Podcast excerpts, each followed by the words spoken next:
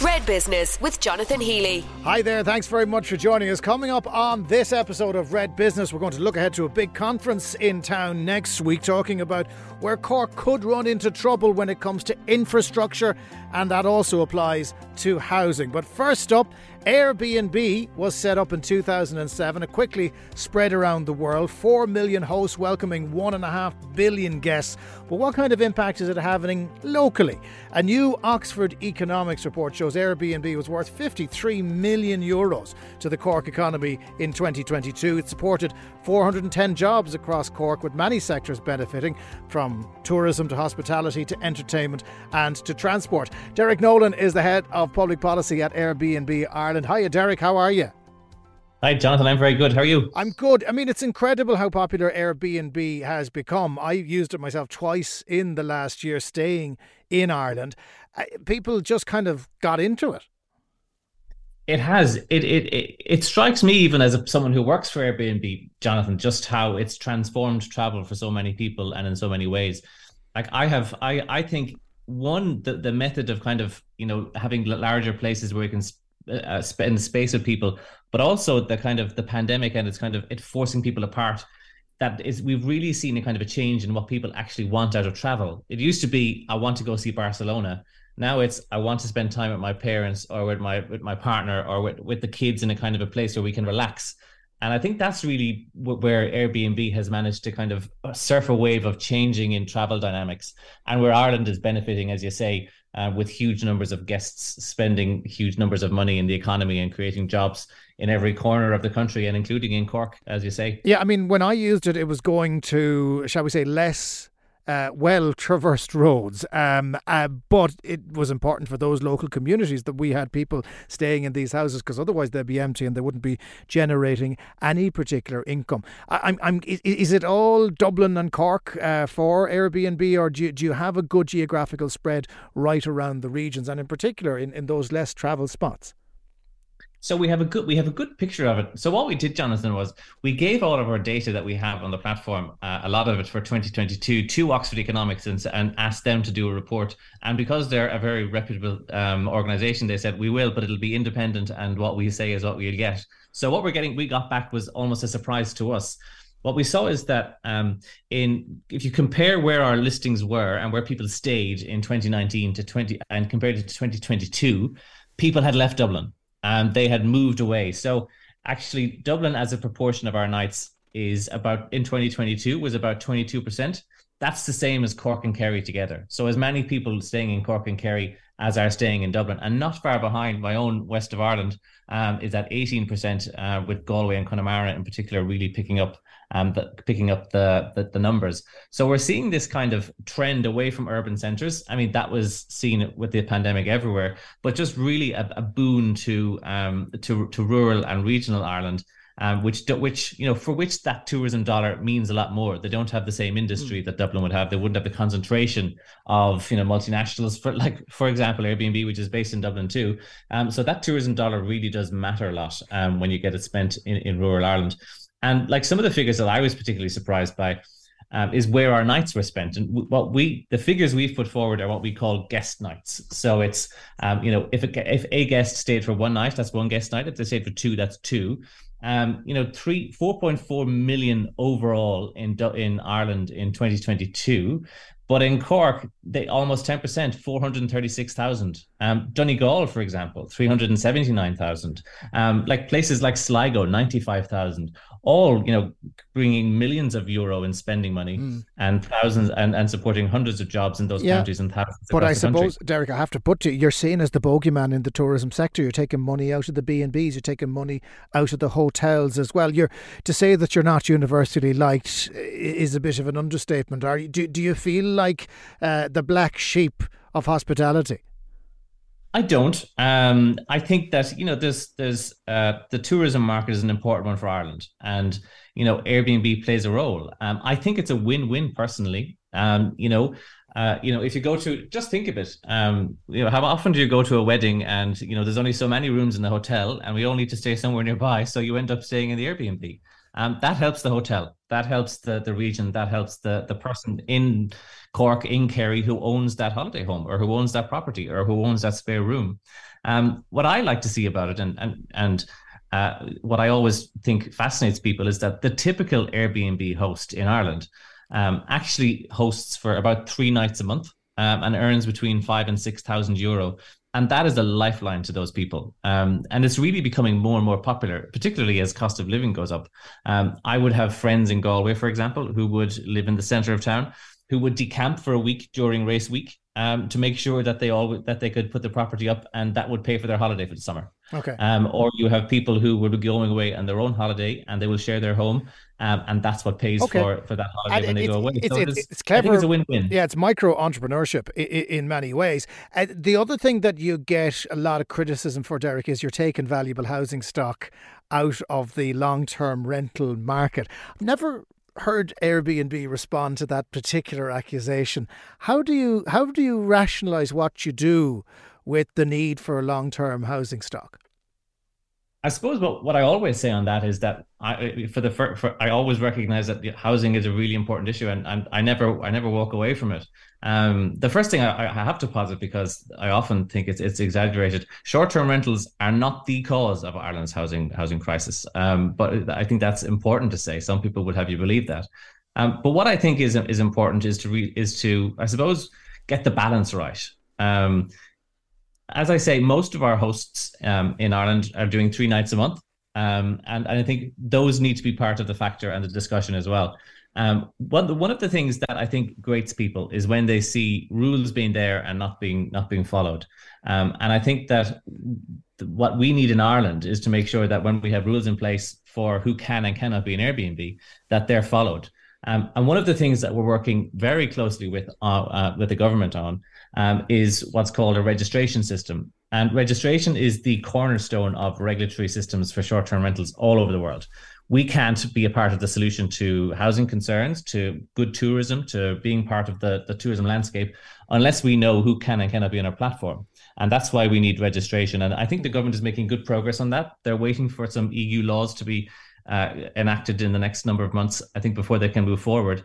I think that will give government the, and local authorities the data they need to enforce rules, but also to make sure that those hosts that we want hosting are hosting, um, and those uh, and that we can grow our tourism pie. Okay. I would also say that there is just a big difference between you know Dublin and rural West Cork.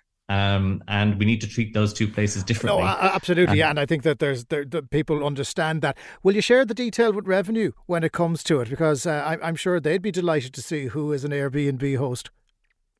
Uh, we have been sharing uh, we've been sharing data with revenue, uh, John, uh, for quite some time, uh, and it, in fact, there's new European legislation coming in place uh, and our hosts will know this because we've been in touch with them, um, detailing more detailed um, information that we have to share with with, with revenue. So um, that information has been flowing for quite some time and will continue to flow on okay. an even more rigid basis in the future. Uh, one of the things you can do nothing about is the weather. Uh, did you find bookings this year? I know these figures relate to 2022. Did we take a bit of a hit in 2023 because everyone got fed up with the rain? Uh, not that I'm aware of. Um, so I haven't seen the figures for for 2023 yet. Um, and and uh, we I have to be careful about what I can say because we're a publicly listed company and I'm not allowed to give out um, travel trends. Well, you can give out about the Irish weather, Derek. I don't think anyone's but, going to but, care about that at the stock exchange.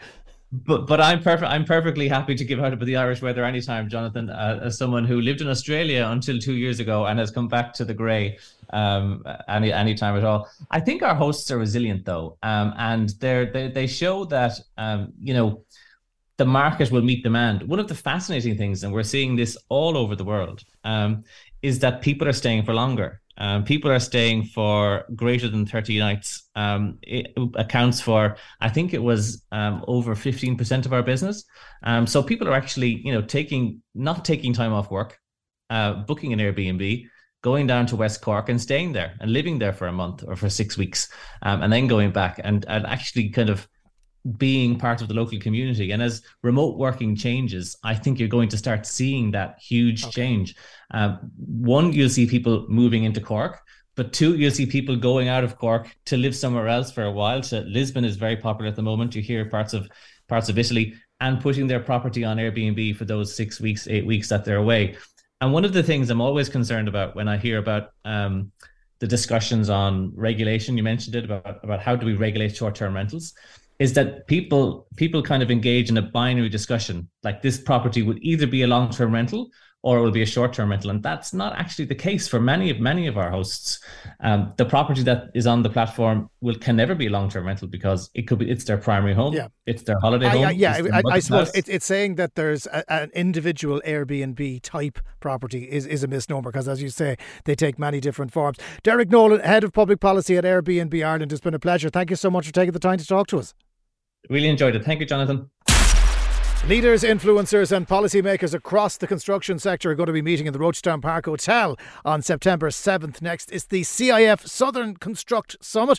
Yours truly will be there as host. And amongst the key topics, we'll be talking about housing, the Port of Cork, the skills pipeline, and the ability of our home county to attract investment. To tell us more about it is Kieran O'Donovan, who is the CIF Cork branch chairman. He's also the managing surveyor of Murnane O'Shea. How are you doing? Doing, Kieran? Very good, Jonathan. Thanks very much for having us. There's an awful lot to talk about, isn't there, at this event? So, what are the biggest challenges facing Cork right now? Okay, um, how long have you got, uh, Jonathan? I suppose. Uh, I suppose, look, just to give a synopsis, really, that um, the the Southern Constructive Summit is something that that happens every year to CIF. Um, uh, it takes place every year in September. Um, and I suppose this year, look, the key the key items to discuss really are, as you said out there, really. Uh, firstly, I suppose the, key topic is the, housing issue um, and the provision of housing um, in the region and also obviously around the country. So I suppose to start off with that, I suppose really we at the moment the housing targets are set out by the government. I suppose we would have huge concerns within the industry that those targets are not ambitious enough. Um, uh, you know, the, the, housing target of circa 30,000 units per year, we believe it isn't sufficient to, to, to, to create um, housing for the amount of people out there that require it. Um, so, uh, in, in that respect, I suppose we're looking at ways why why aren't we producing more more than 30 houses at this stage? And I suppose the, the, the, kind of fundamental issues that we have out there really come back to the availability of zoned lands, um, generally um, there there is insufficient zoned lands. Yeah, I mean, as, as long as I've been doing this conference, Kieran, we've been talking about the same things. Uh, you know, apartment right. building isn't happening because it's too cost prohibitive unless you're building them for the public sector, and that that's happening. Uh, where we're building houses, we're building them in the wrong place, and, and and they're not the best type of house if you want to deliver housing quickly. I mean, we're we're still we're stuck in a bit of a quagmire when it comes to housing, and it's now going to start biting on our ability ability to attract inward investment? Um, yeah, absolutely. Um, I, I, mean, for, for, example, take a good example where the, last year there was 40,000 work permits issued in Ireland, um, and, and, and our housing target was 30,000. So just for new people coming into the into the country, um, you can see the disconnect in relation to the targets that are out there.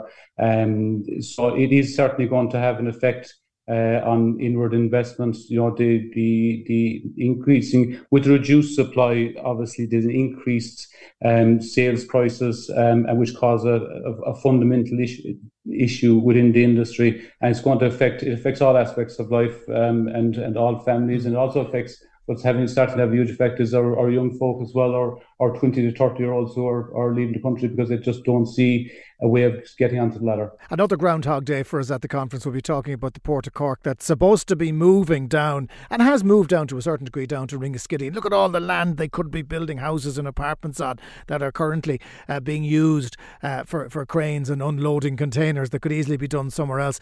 Is it slowing down too much, do you think? And is it, again, one of these pinch points we need to move faster on to free up land?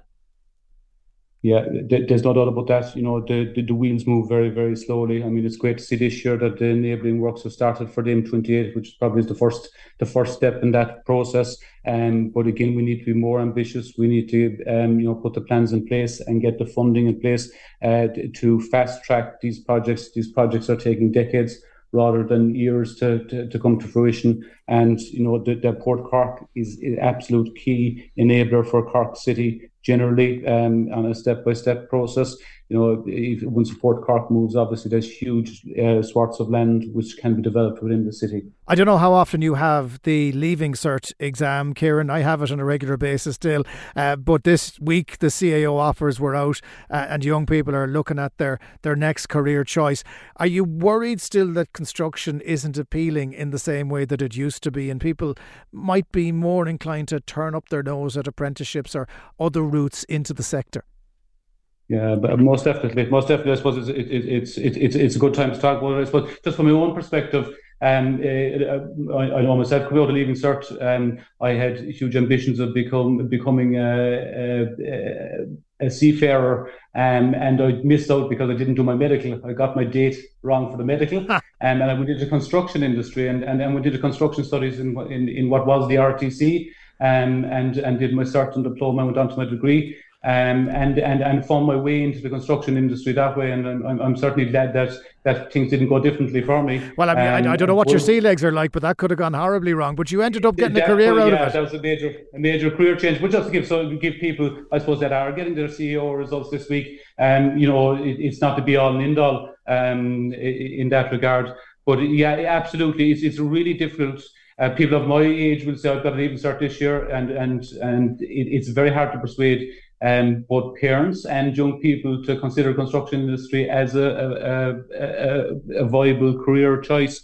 Um, and I suppose as a CIF, we try to get into the schools um, and and talk to the transition year students um, uh, to promote the, the industry. But I think it, the government needs to do a little bit more in relation to having a focus with with career guidance uh, uh, people and teachers to promote the industry a little bit more. Um, so there's both a social aspect to it in relation to apprenticeships and the like, but also I think there's a there's a, a training aspect to it as well with teachers and the Department of Education generally. Well, it's always a well attended event, bringing people from the construction sector together. Uh, it's in the Rochestown Park Hotel. Uh, that's the venue for the event on the seventh of September. If you're heading down to it, looking forward to seeing you there. I'll definitely see you there, Kieran, because you're going to be uh, launching the whole thing. Kieran O'Donovan, uh, CIF Cork Branch Chairman. Thanks so much for taking the time to talk to us. Sure. Thanks, Jonathan. Now, we've been speaking about how issues such as housing and skills shortages in construction could hamper Cork's development. The business group IBEC also wants the government to increase its spending here to facilitate the expected growth in population. The government is forecasting that Cork's population will increase by as much as 60% by 2040. But to do that, we have to have big improvements in things like social, economic, environmental infrastructures. Members of IBEC had a meeting in Cork to discuss the budget, which is going to be on October 10th. Head of Regional Policy with IBEC is Helen Leahy. She's with me now. Hiya, Helen. Hello, Jonathan. Tell me a little bit about what the members at the meeting told you. So I suppose first of all, the meeting was uh, it's the first of a series of engagements that IBEC is having with members across the country with TDs ahead of the budget. Uh, we published our our uh, a very comprehensive budget submission earlier this summer, uh, which marked the launch of our budget campaign. Um, and IBEC members stretching the length and breadth of the country, businesses of all sizes and in all sectors, include, including obviously here in Cork, uh, informed the IBEC budget submission. So it, it is very reflective of, of the needs uh, of our members. The meeting in Cork on Monday. Um, so the meeting was attended by Minister for Finance Michael McGrath, Minister for Enterprise, Trade and Employment uh, Simon Coveney, but the meeting was also very well attended by TDs from Cork, uh, from across all the the various political parties with all parts of Cork City and County represented. And uh, as you said, the National Planning Framework targets uh, a 60% population growth for Cork City by 2040. So that meeting was a was a, a hugely important opportunity for businesses in Cork to update ministers and TDs on key priorities for businesses in the mm. Uh, to ensure that Cork achieves uh, its growth, its growth ambition and its growth potential. How, how high on the list was housing? We were just talking about that with the CIF and the challenges in, in building houses. What were the businesses saying to the ministers about that? Yeah. So there was a number of key issues raised, and I suppose one of the biggest challenges facing our members are capacity constraints. So capacity constraints in housing, in infrastructure, skills and labour are, are, the main issue for firms, and that's what we're hearing back from our members consistently. Um, and I suppose, Jonathan, a failure of, of domestic supply capacity and infrastructure to keep up is leading to significant congestion and constraints, and ultimately that is impacting quality of life and the growth potential of regions. Uh, the other thing, of course, that was raised was, was cost. Um, and every business out there knows their costs have gone up quite a lot, particularly if they're involving heating or fuel or anything relating to that or electricity at the bare basic level. Uh, what were they saying in relation to that, those who were present at this meeting? Yeah, so absolutely, cost competitiveness was was, uh, was certainly discussed at the meeting, and I suppose dis- despite um, business sentiment remaining optimistic. Um, uh, businesses in the region highlighted escalating employment and operating costs as key issues heading into budget 2024. And IBEC um, is urging government to support businesses impacted by the imposition of significant new, uh, new labour um, market costs by government, including, for example, the living wage, um, pensions auto enrolment, and others like um, enhanced protective leave entitlement. And in fact, in IBEC, um, we estimate that uh, across the whole economy, these measures, along with the living wage, would add 4.7% uh, to the wage bill by 2026 and, and 9% by 2030. So we know th- like the, the, living wage is coming and uh, and businesses will do what is asked of them, but we must get the transition right. Um, and the cost of not doing so um, you know, it it it, it uh, could potentially include business closures, job losses, and higher inflation. And and this is particularly, I think, the case for small and medium enterprises who will find it hardest to, to observe um, this significant ex- extra cost. Mm. So I suppose in the budget, Jonathan, our ask is to ensure supports for rising employment costs are in place. Uh, and we have a number of, measures proposed uh, in our submission, um, including, for example, increasing the top rate employer PRSI threshold above the, the new living wage um, uh, annually, but also the introduction of a temporary PRSI credit uh, for, for lower uh, earning workers relative to the increases in, in, in uh, weekly okay. labour costs, which will occur in, in 2024, 25 and 2020, uh, yeah, 2026. The money that will be received by those people gratefully received, but uh, as employers, that that's the message that was being given. just bringing it back to Cork, if we can specifically, Helen, because all matters are Cork matters at the end of the day. The fear of the CIF is that, yes, we're doing great now, um, but I, they're worried about 10 years' time what that's going to look like. Do your businesses share that worry? Yes, things are going well right now. We're at full employment, past it in many cases. Uh, we want the economy to keep growing and want Cork to keep growing. But there was a very real fear by the sounds of it that matters outside of the control of employers may stifle that growth. Yeah, no, no, no, absolutely. And I suppose, look, it's important to know that, that, that business sentiment remains buoyant. The majority of firms are in expansionary mode. Uh, demand in the Irish economy will continue to grow strongly. Um, and there is a tremendous opportunity ahead, um, but it will require real ambition from government to position ourselves, I think, to take full advantage of it. Um, but investments in the private sector is outgrowing many parts of the public sector, and this needs to be addressed. And Helen, if you had one overall request to Minister McGrath, what would it be? I think uh, our key message is that Budget 2024 must deliver on infrastructure and social investment capacity. Um, our major challenge is creating the capacity to harness abundance. Our uh, uh, the, the, economy is continuing to grow at a rapid pace, uh, and the case for, for further private investment remains strong. Our our major challenge is creating the capacity to continue to grow uh, whilst maintaining social cohesion. Uh, and we believe that the upcoming budget presents a significant opportunity to address this, to invest in infrastructural capacity, while at the same time strengthening uh, social investment, ensuring the benefits of economic progress are felt by all. And we see like challenges in, in other investment locations means that Ireland is still a location of, of choice for new investment. And CEOs, they see substantive growth opportunities um, if we can deliver um, the infrastructure and skills to match. We'll see how responsive the Minister is to your request, the, the request of the Cork business people, indeed everybody who has been bombarding Michael McGrath for the last few weeks as he gets ready for the budget on October the 10th. Uh, Helen Leahy, Head of Regional Policy with IBEC. Thanks so much for taking the time to talk to us, Helen. Thank you, Jonathan. And that's it for this episode of Red Business. Thank you so much for listening. Don't forget Red Business in Focus, our video podcast series with thanks to Cork's local enterprise offices, is available now along with every episode of Red Business on redfm.ie. Fiona Corcoran was the producer, and we'll catch you on the next one. Get the Red Business podcast every week with Jonathan Healy at redfm.ie and wherever you get your podcasts.